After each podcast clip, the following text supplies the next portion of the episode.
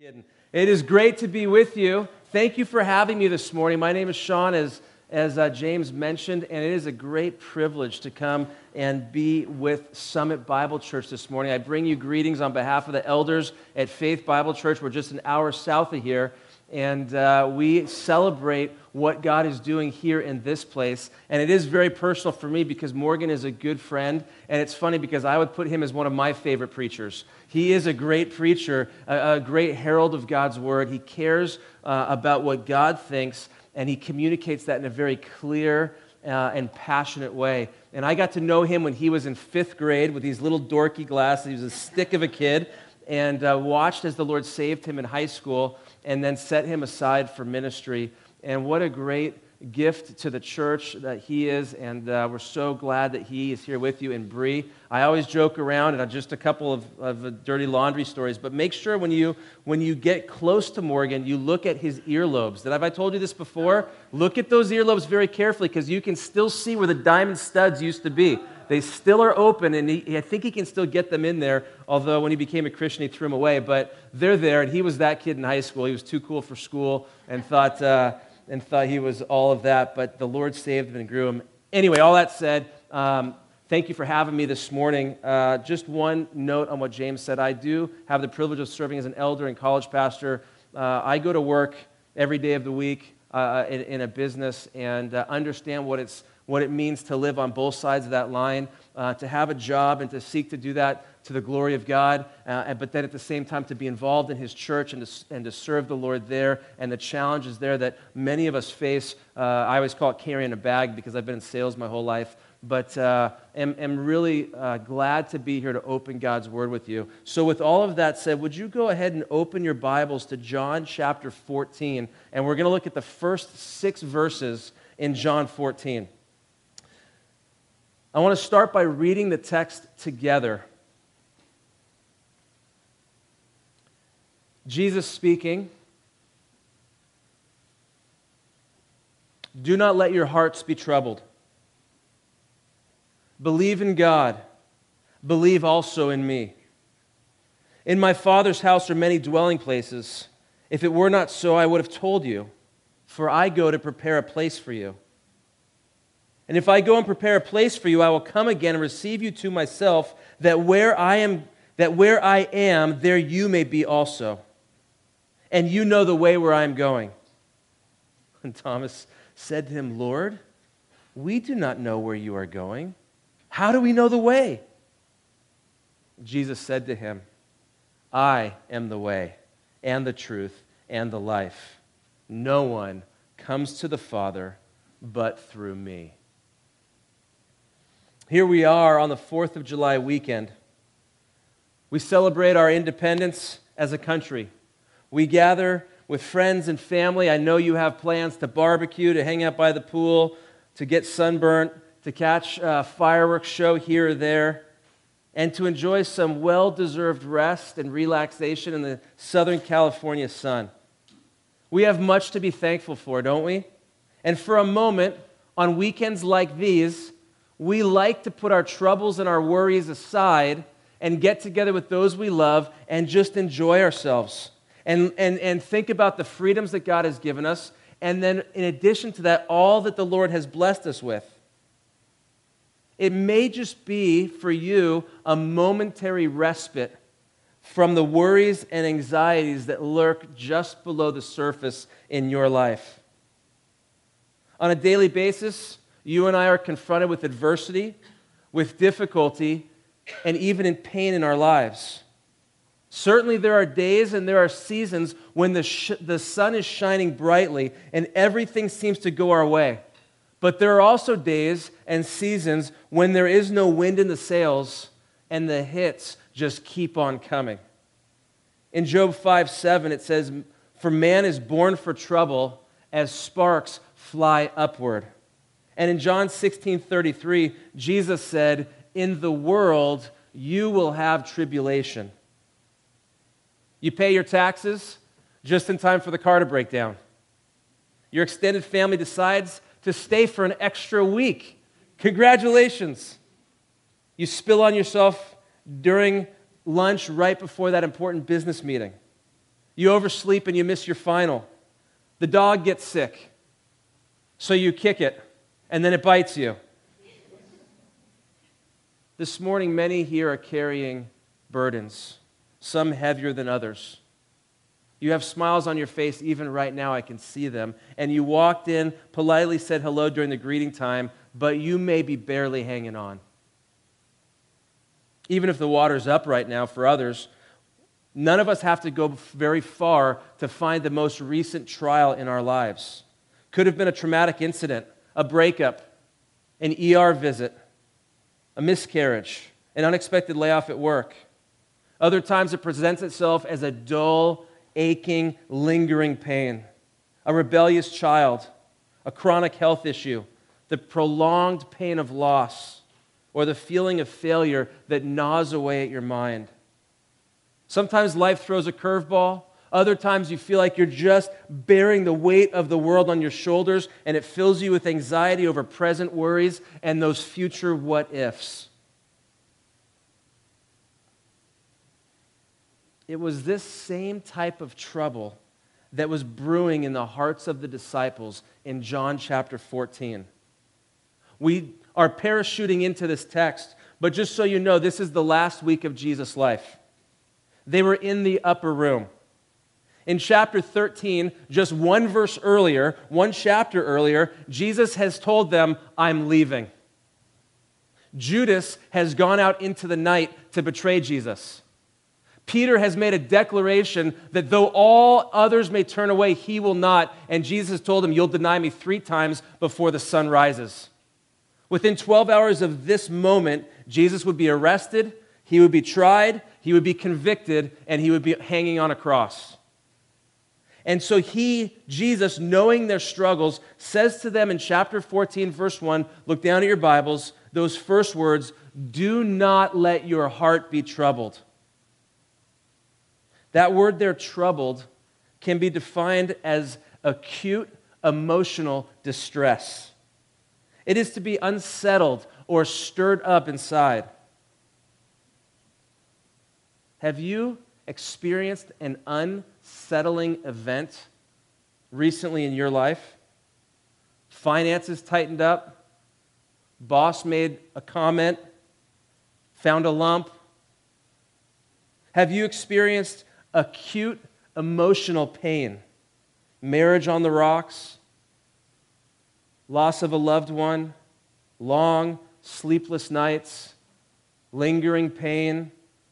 One author calls it the dark night of the soul. In such times as these, Jesus, with a clarion voice, instructs do not let your hearts be troubled. It could be translated set your heart at ease. Isn't that so typical of Jesus? He desires to give comfort to his people. He desires to ease our trouble and to settle our soul.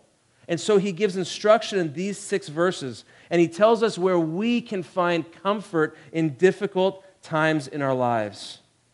There is one phrase that I'd like you to remember. It's plastered on both of these screens. This is the thesis and what we will work through in this text this morning. Comfort comes from Christ. Comfort comes from Christ. And in the, this passage, we'll see three ways that Jesus provides comfort in times of trouble. I've, I've outlined these so as Jesus speaking in the first person, and here it is. Are you ready? I'll give you all three. Jesus says, I can be trusted. Jesus says, I keep my promises. And Jesus says, I answer life's greatest question. And therefore, comfort comes from Christ. So let's dive in and we'll work this through together. Point number one in your outline Jesus says, I can be trusted. I can be trusted. Look back at verse 1. He says, Do not let your heart be troubled. Believe in God, believe also in me. You have here back to back to back imperatives. Do not be troubled. Believe. Could be on the side of a billboard, right? Have you ever seen that? When your heart is troubled, when times are tough, his instruction is to believe in God, to have faith, to trust. The instruction is really simple believe in God, and then he says, believe also in me. Better translated, you believe in God, you should also believe in me because we are one and the same. Jesus is the personification of God, and if you've rightly placed your faith in him, you could also place your faith in me. Now, you'll notice in the text that Jesus doesn't elaborate on the why, he just says believe. It is assumed that the disciples already knew why.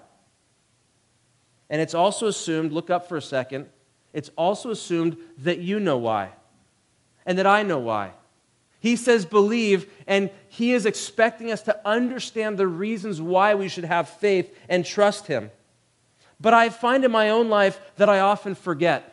I get into troubled times and I let my circumstances and emotions swirl up around me, and I forget the reasons why I should trust God. And so, with your permission this morning, I want to take a step out of John 14, and I want to give and just take a minute to tell you why God can be trusted and I think this will be helpful for us. Asked a different way, what is it about the character of our God, of our Savior, that helps us to trust in Him? And I want to just give you four things, and I believe this will encourage and challenge your hearts. The first, the first reason God can be trusted is because He is sovereign. God is sovereign. That is to say, it's a big word, that He's in control of everything. In Job 42 2, Job said, I know that you can do all things and that no purpose of yours can be thwarted. Daniel said in Daniel 4:35, no one can stop him. Jeremiah said, nothing is too difficult for him in Jeremiah 32:17. And in Isaiah 14:27, Isaiah said, no one can frustrate the hand of God. Jerry Bridges, in his book Trusting God, made this statement If there is a single event in all of the universe that can occur outside of God's sovereign control, then we cannot trust him. His love may be infinite, but if his power is limited and his purpose can be thwarted, then we cannot trust him. But, friend, every molecule in this universe is under his control and functions according to his plan. The psalmist said in Psalm 115:3 that our God is in the heavens and he does whatever he pleases. And so we take great comfort and choose to trust him because he is sovereign. Secondly, because he is good. God is good. In Genesis 1:31, he said that his creation is good. In Psalm 119:39, it says that his word is good. In Romans 12, 2, it says that his will is good. In James 1:17, it says that his gifts are good. And so Psalm 34, verse 8, it encourages us and it says, Taste and see that the Lord is good. What a great truth this is. God's sovereign rule is governed by his goodness. And this is not a dash of good. It is not a sprinkle of good or a passing inclination for good. This is a goodness that is rooted in the eternal nature of God Himself. This is who He is, this is what He does. One author said, In God, there is an infinite ocean of good. His thoughts towards us are good and only good. His actions towards us are good and only good. And He can be trusted, listen, because He is good. Isn't that what Romans 8:28 says? And we know that God causes all things to work together for for our good. Right? To those who love God, to those who are called according to his purpose. In our darkest hour, we can trust him because we know that a good God is working all things for our good. He is sovereign, he is good. Third, God is wise. God is wise. Our wisdom is limited to our education and to our experiences. We can't predict the future any more than we can control it. And so we're prone to miscalculate, to misjudge, and to even make mistakes. But God, listen, God never makes mistakes. He never needs a mulligan. There are no do overs with the Almighty. All his ways are perfect and his plans are right. In Psalm 147, verse 5, it says that his understanding is infinite. And so we trust a wise God. A.W. Pink said God is perfectly acquainted with every detail in the life of every being in heaven in earth and in hell. Christian, listen. God knows the hairs on your head. He has kept your tears in his bottle. He has numbered all of your days, and he is intimately acquainted with all of your ways. He has a plan for your life, and no disease, no sickness, no loss of a loved one, no broken heart, or anything else is outside of his wise plan for your life. And so God can be trusted because he is sovereign, because he is wise, and because he is good. And let me give you one more attribute to complete this picture. We could say, fourthly, that God is love. God is love. One author said, It is not just that God loves, but that he is love itself. Love is not merely one of his attributes, but his very nature. God loves fully, he loves selflessly, he loves eternally, and he loves infinitely. The great theological work, the, the, the Jesus, excuse me, storybook Bible, do you own that for your kids?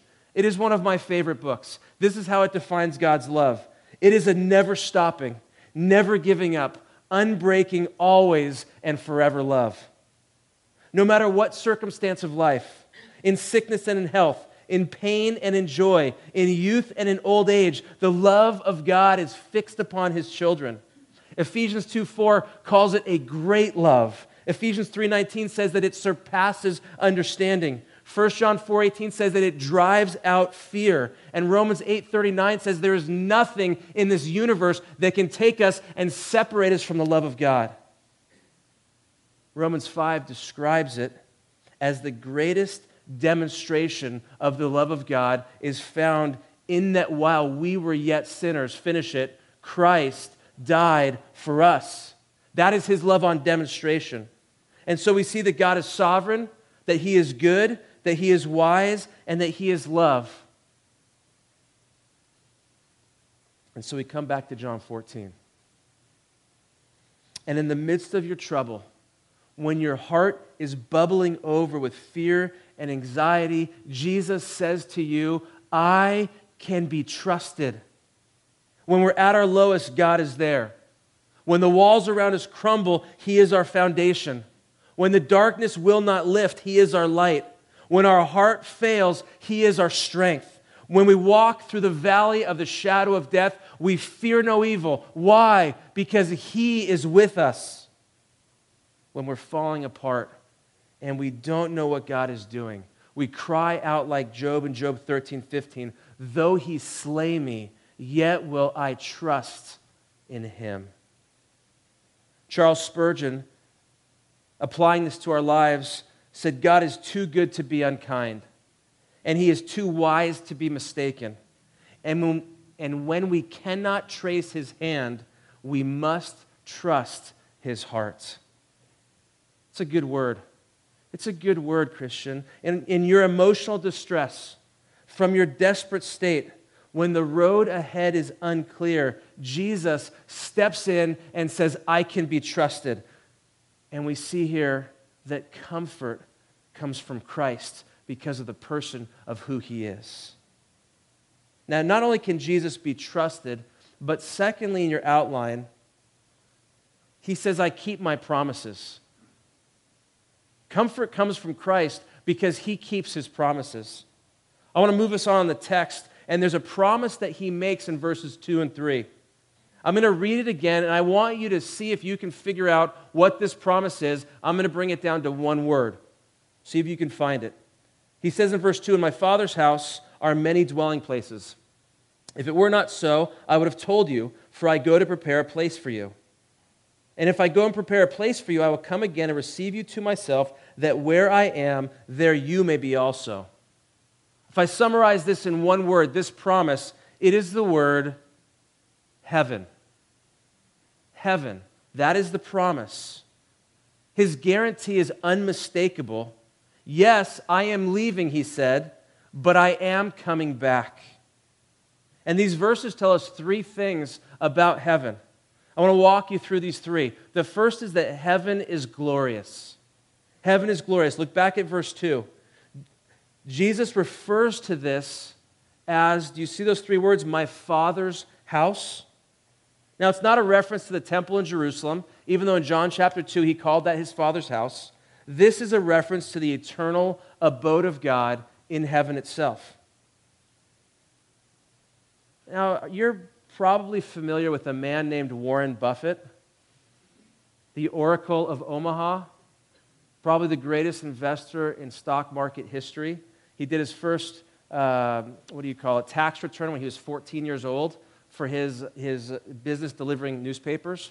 I just read last night that uh, he owns about 6% of Apple. Apple just crossed the 3 trillion um, threshold for dollars in the company, bigger than any other company in the world ever. And it's grown 47% this year. And Warren Buffett, it just looks like a hero. At 92 years old, he is still just going at it and knows what he's doing. He's worth somewhere around $100 billion. Sorry, this thing is, uh, is beeping on me. Um,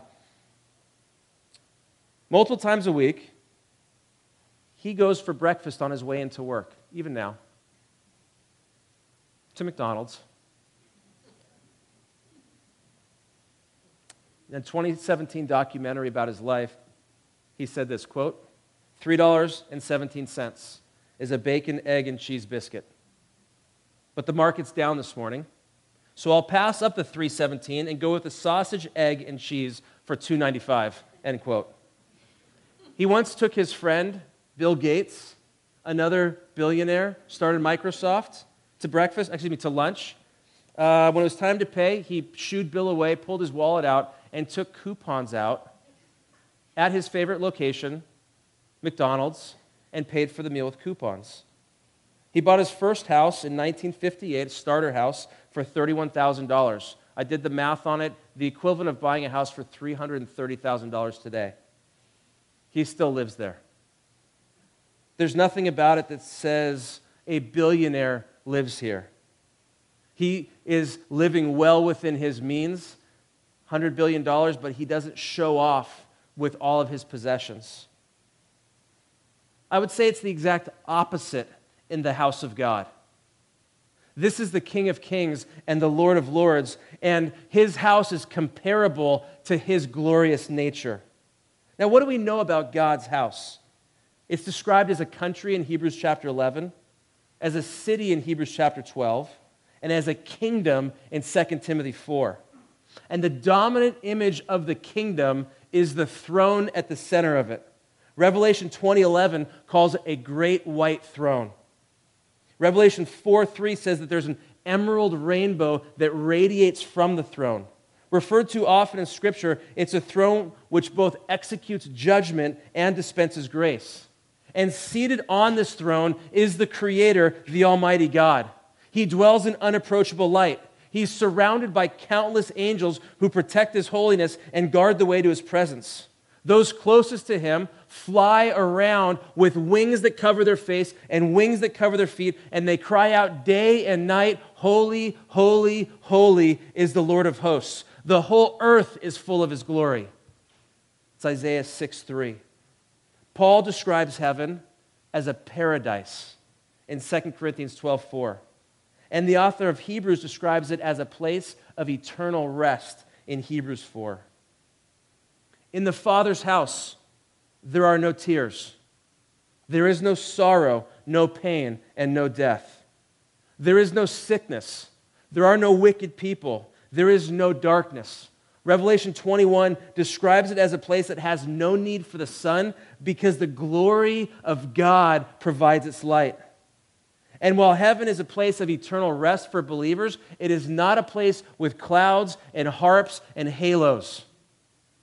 If that's the picture in your mind of what heaven is like, and you're thinking, what in the world am I going to do? This is so boring. And everybody around you is like, we're going to hell and we're partying down there with all of our friends. This is a lie, and it's a complete flip of what's happening. In Psalm 16:11, David says, "In your presence, God, there is fullness of joy, and at your right hand there are pleasures forevermore." 1 Corinthians 2:9, it says, "Just as it is written, things which eye has not seen, and ear has not heard, which have not even entered into the heart of man, All of this God has prepared for those who love him. Make no mistake, heaven is a glorious place. We could say, secondly, heaven has room even for me. Heaven has room even for me. Look back at your Bibles at verse 2. Jesus says that in my Father's house there are many dwelling places. If it were not so, I would have told you, for I go to prepare a place for you. The many dwelling places in verse 2 carries the idea of an extended household. Sons would grow up, they would get married, and they would add on with the father's house at the center, and they would kind of go out in the sprawling compound. If you have a hamster, like I did when I was a kid, it's like that central house with the wheel that it, the hamster in the middle of the night as I'm trying to sleep is on, always running. It doesn't go anywhere. And then you go out through the little tube out to the next little room over here. and can come back and go out this side, the tube over here, and it has all these different rooms. I'm not exactly sure that's what Jesus was referring to, but it has some bearing similar to that. The principle is that it's an expansive house. It's a big, big house with lots and lots of rooms, with a big, big table with lots and lots of food, and a big, big yard where we can play. Okay, see? see, some of you were around in 1993 when that song came out. If you don't get that reference, um, go Google audio adrenaline and you'll find that. But look back at the verse. Jesus says, I go to prepare a place. Now, I've always heard and thought about this as, as Jesus is out building. He's got a hammer and some nails, tool belt on, and this thing, he's really dialing it in. 2,000 years, he's been working on our forever home. I submit to you that this is not a statement about construction. No, the preparation that he's talking about is referring to his betrayal, his crucifixion, his resurrection, and his exaltation. Jesus, in preparing a place for you, has removed all barriers that would keep you from the Father. He has taken sin away and made it possible for us to enter into the presence of God. He appears as a high priest, mediating for his people and interceding for them at God's right hand. In Hebrews 9:24 it says, "For Christ did not enter a holy place made with hands, a mere copy of the true one." But he entered into heaven itself, now to appear in the presence of God for us. Can I, can I bring this home for a minute? Notice the last two words of verse 2. He says, I do this, here it is. Are you ready? Are you looking at your Bibles? For you. It is for you. The place he's preparing is for you. For these men, who have just been arguing about who is the greatest, while the Lord of the universe ties a towel around his waist, gets on his knees, and washes their feet. For these men who would sleep while he sweat great drops of blood. For these men who, even that night, would abandon him to save their own lives. For those who would deny him. For them, there is room. There is room for every son and daughter of Adam marred by the fall for all who have come short of God's holiness, for those who have attacked his sovereignty, who have questioned his goodness, who have doubted his love, who have worshiped other gods, for those who continue in sin, the same sin, the same old sin, the shameful sins, the hidden sins, the repeated sins, the forbidden sins, the favorite sins. Verse 2 He prepares a place for you the wonder of heaven is not, oh, I can't believe he made it. Oh, sweet, she's here. Whoa, that's great.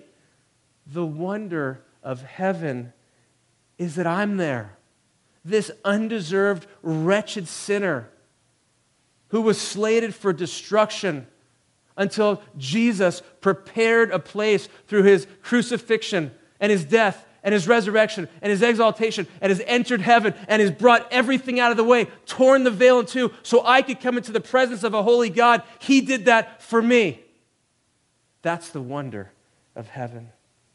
Martin Luther describes this text and he says, the best and most consoling sermon that the Lord Christ ever delivered on earth. This is it. Psalm 23 6. We read it. surely goodness and mercy will follow me all the days of my life, and I will dwell in the house of the Lord forever. But mark this he does not say, I prepare a place for all.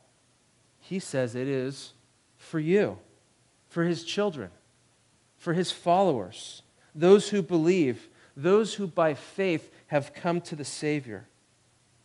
Christian, rejoice. There is room even for you. That takes us to our third little subpoint here. Heaven's glorious. Heaven has room for you. Third, heaven is intimate. Heaven is intimate. Verse 3 says, If I go and prepare a place for you, I will come again and receive you to myself, that where I am, there you may be also. He came once as the suffering servant in humility bowed low. He will come again in the fullness of glory. Jesus is the darling of heaven, the center of worship and praise, and he will take his place at the right hand of the majesty on high, Hebrews 1 3 says. And every eye shall see him, and every knee shall bow before him, and every tongue will confess that Jesus Christ is Lord to the glory of God the Father. Philippians 2 11. In Revelation 5, verse 11, John in this vision says, I, I heard the voice of many angels around the throne and the living creatures and the elders. This is looking into the future. And the number of them was myriads of myriads and thousands of thousands. John's been transported into heaven in Revelation, and he's looking at this throne room, and he sees angels that go on as far as he can see.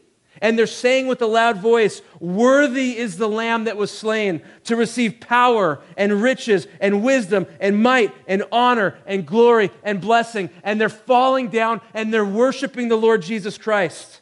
All of heaven is focused on his praise and his glory. And if you come back to 14:3, Jesus, gentle and lowly, says, I will receive you to myself, that where I am, there you may be also. Friend, we're not relegated to some corner of heaven. We're not just, whew, doors closed behind me. I just made it in.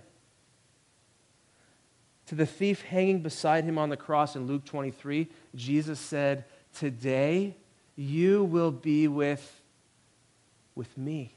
You'll be with me in paradise. In 2 Corinthians 5 8, it says, To be absent from the body is to be home with the Lord. Revelation 22 4 says that we shall see his face. And 1 Thessalonians 4:17 says that we will always be with the Lord. It is a promise of intimacy. We will be with Christ. A.W. Pink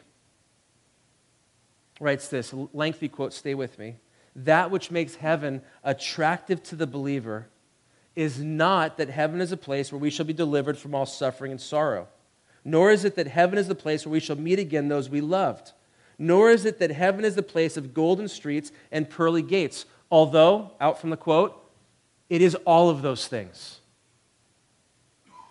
No, it is Christ that the heart of the believer longs for. Don't you see it, Christian? Don't you see it even for just a moment? Lift your eyes from your trouble and see your Savior and recognize that these light and momentary afflictions are producing for you a weight of glory far beyond all comparison.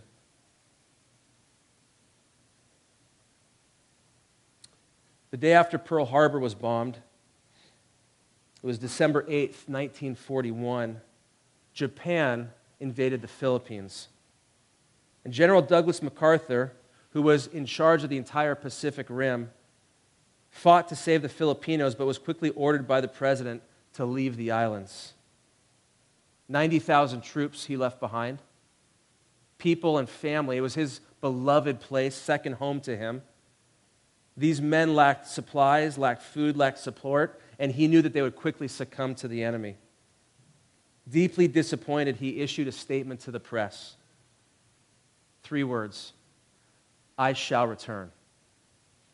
For the next two years, this statement became his mantra. He would repeat it at press conferences, often talking about it in his public appearances. He rallied support. He launched offensive attacks, always working to get closer and closer to his beloved islands. And then finally, the day came. The president gave him permission. His forces invaded the Philippines. He waded to shore. A few hours later, he made a, a radio broadcast. Here, here's what he said People of the Philippines, I have returned. And so it is with our Savior. He left his men, he endured the cross, he waded across the river of death, and he rose victorious. But he made a promise to those men, and he made a promise to his people I shall return. And so he will, in all his glory, with all power and might. He will come back for his people, and he will bring us home. And so, in the midst of our troubles, comfort comes from Christ because he can be trusted and because he keeps his promises. That takes us to our final point. Jesus says, I can be, uh, comfort comes from Christ because I answer life's greatest questions. I answer life's greatest questions. Look at verse 4. And you know the way where I'm going. And Thomas said to him, Lord, we don't we don't know where you're going. How do we know the way? Notice that it's not Peter who speaks. He's stunned into silence by what happened at the end of thir- chapter 13. Deny me three times. So enters Thomas. He's three times mentioned in this gospel. He's utterly honest, uninhibited, anxious, even pessimistic. He had a certain cerebral intellectualism. Maybe you're like Thomas. You're a thinker, you're an over analyzer, glass is always half empty, you doubt before you believe. You always see the problems first. Ah, we look down on Thomas. This guy, doubting Thomas. Thomas represents every one of us who, in the midst of our trouble, are discouraged unable to see God's big plan, and so we question his promises. Have you been there? I have. In verse 5, he asks life's greatest question How do we know the way? How do we get there? Blaise Pascal said, There is a God shaped vacuum in the heart of each man, which cannot be satisfied by any created thing, but only by the Creator. This is the longing of every human heart. It's not about what you're going to eat for lunch. It's not about what you're going to do in your retirement. The deepest longing of the heart is how can I be made right with God? How can I get from here to heaven? How do I, how do I get there? What does this mean in my life? This Jesus answers, saying, I am the way and the truth and the life. No one comes to the Father but through me. The statement is declarative, it is authoritative, it is exclusive. In one sentence, Jesus shatters the worldview of just about every human being on this planet. It is not your good deeds. It is not your high level of morality. It is not that you're better than the people around you. None of those makes you right with God. Commentator Jim Boice said there are many offensive things about Christianity, at least for some people. But the chief offense of Christianity is its founder and his extraordinary claims. And I would agree with that statement. This is the sixth of seven I am statements in the Gospel of John. These are direct references to the deity of Christ. Do you remember all the way back in Exodus? Moses is walking along, and out, wait a minute, there's a tree on fire. He looks carefully, and it's not burning up. We call it the burning bush. And the voice comes Take off your shoes, for you're on holy ground. And as he talks with God, and God says, You will go and you will rescue my people. You'll be my mouthpiece. And he says, Who should I say sent me? Remember God's answer? Tell them, I am has sent you. These statements are, are a, a declaration that Jesus is God. And there's three parts to his claim here. You see him there in verse 6 the way, the truth, the life. Notice first that each of these is preceded by the word the. They're definite articles. There's no room for ambiguity. Notice also the word and that separates these three phrases, putting them on equal ground. While the way precedes the truth and also the life, it does not put either into a lesser position. But let me look at these th- three very briefly with you. First, Jesus is the way. He is the way. This is the simple teaching of the Bible. There is one and only one way to God. But that's not what our world believes. The epitome of this is Oprah Winfrey.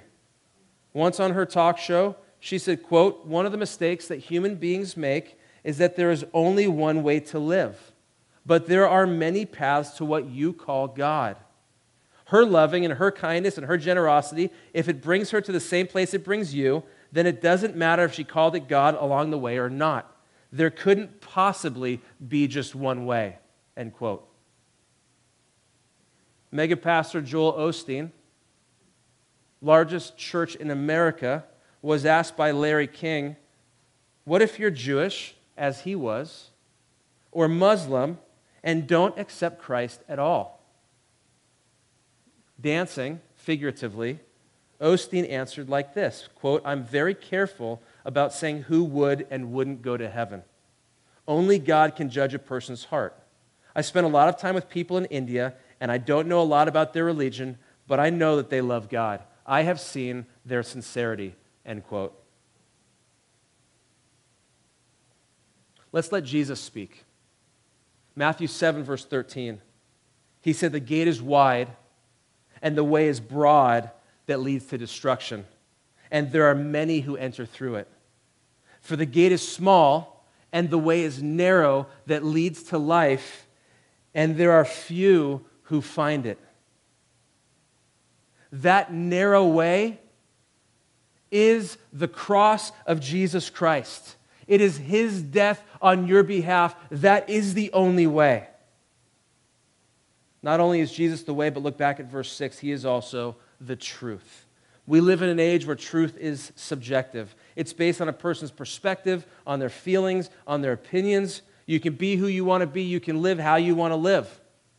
I can't tell you what to do, right? That's, that's our world.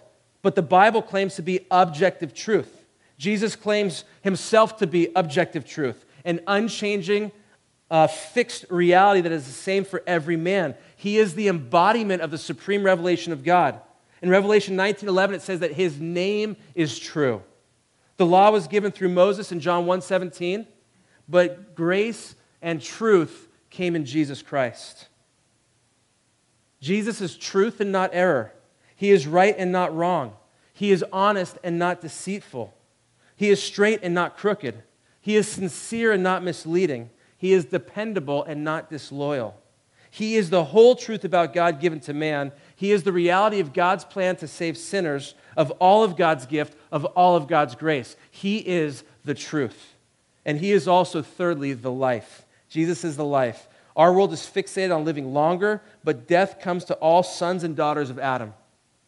This is the curse of Genesis 3. From dust you came, and to dust you shall return. Separated from God by our sin, we are alive physically but dead spiritually. And left to ourselves, that spiritual death lives forever. But Jesus came. And in John 1 4, it says that in him was life. In Psalm 36 9, it says that he is the very fountain of life. Death could not stop him, the grave could not hold him. He is the victor. He is the seed of the woman who crushed the serpent's head in Genesis 3. And in Revelation 21, it says he will wipe away every tear there will no longer be any mourning or crying or pain. In John 11, 25, Jesus said, I am the resurrection and the life, and no one, excuse me, I'm, I'm in John 14, 6, excuse me. Jesus said, I am the, re- oh yeah, that's right. I am the resurrection and the life. He who believes in me will live even, even if he dies. In 1 Corinthians 15, it says that the last enemy that will be abolished, listen, is death. And if you go to Revelation 20, it says that death itself will be thrown into the lake of fire. You can live for money. You can live for sex. You can live for material possession. You can live for all that this world has to offer. They are shadows and they are dust. In John 17, 3, Jesus says, This is eternal life that they may know you, the only true God, and Jesus Christ, whom you have sent.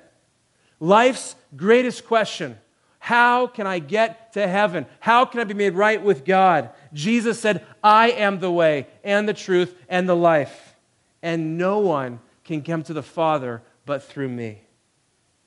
We need not wander trying to find the way. We need not search high and low for what is true. We don't need to take elixirs and pills and eat cauliflower trying to live longer, right? Jesus comes to our world and he answers life's greatest question. Comfort comes from Christ. There is a way across, and it's through Jesus. And his declaration is that in me, like Noah sailed across that ocean of death in the flood on that ark, so we in Christ are saved from the wrath to come. Are you weary? Have you lost your way? Is your heart troubled this morning? Your Savior wants to speak to you. He says, I can be trusted. He says, I keep my promises. He says, I answer life's greatest question. And in all of this, he proves that comfort comes from Christ. And so it comes to this. And I take the ball and I pass it back to you.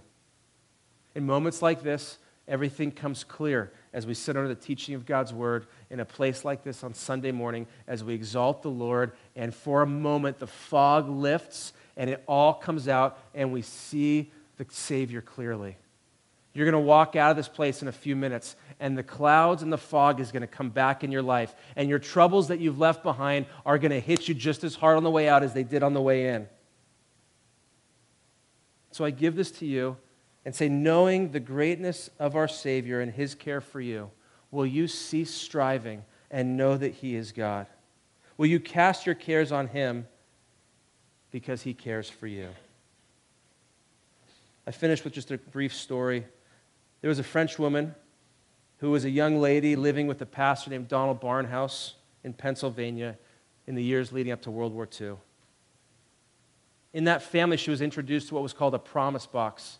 They had written all the promises of God in Scripture on little scraps of paper and then rolled them up and put them into this jar.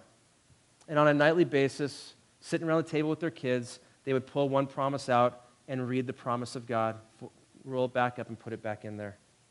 There were about 200 of these tiny rolls. Whenever they needed a special word of comfort, they would do that. It appealed to her so much that she made a promise, promise box herself, writing out all those same promises in French. In time, she uh, married, moved back to France, had a family of her own as World War II descended on the European continent. At times, food ran short. Her young family was near starving. In desperation, one day, she remembered the promise box. She put it high on a shelf. She reached up to grab it and accidentally knocked it over. All the promises of God came pouring out onto her onto her lap, and nothing was left in that jar. She had just prayed, Lord, I have such great need. Is there a promise here that is really for me in this time of famine, nakedness, peril, and sword, blinded by tears? All of the promises of God came washing over her. And she remembered in that moment, overwhelmed with joy, that the promises of God are beyond counting, that they were all for her, and that they were all yes and amen in Jesus Christ for those of us who love him, it is not about a retirement plan with a sandy beach and palm trees that wave back and forth. It is the promise of being with our Savior forever. And in the moments of trouble, we are reminded that comfort comes from Christ when we trust Him, when we cling to His promises, and when we hold to His provision for us. And that is a good word. Let me pray. Father, thank you so much for the time this morning in your word. Thank you that even in our darkest moments, the promises of God are yes and amen in the Lord Jesus Christ. We recognize our insufficiency, our weakness, and even our failure in so many ways. And so we come once again to the foot of the cross, recognizing it is your provision for us that makes us right with God that washes away our sin and that gives us so much comfort in times of trouble. Thank you for what you've done. Thank you for a time to be around your word. And now, as we come to your table, we pray that you'd be here with us as we celebrate. In Jesus' name, amen.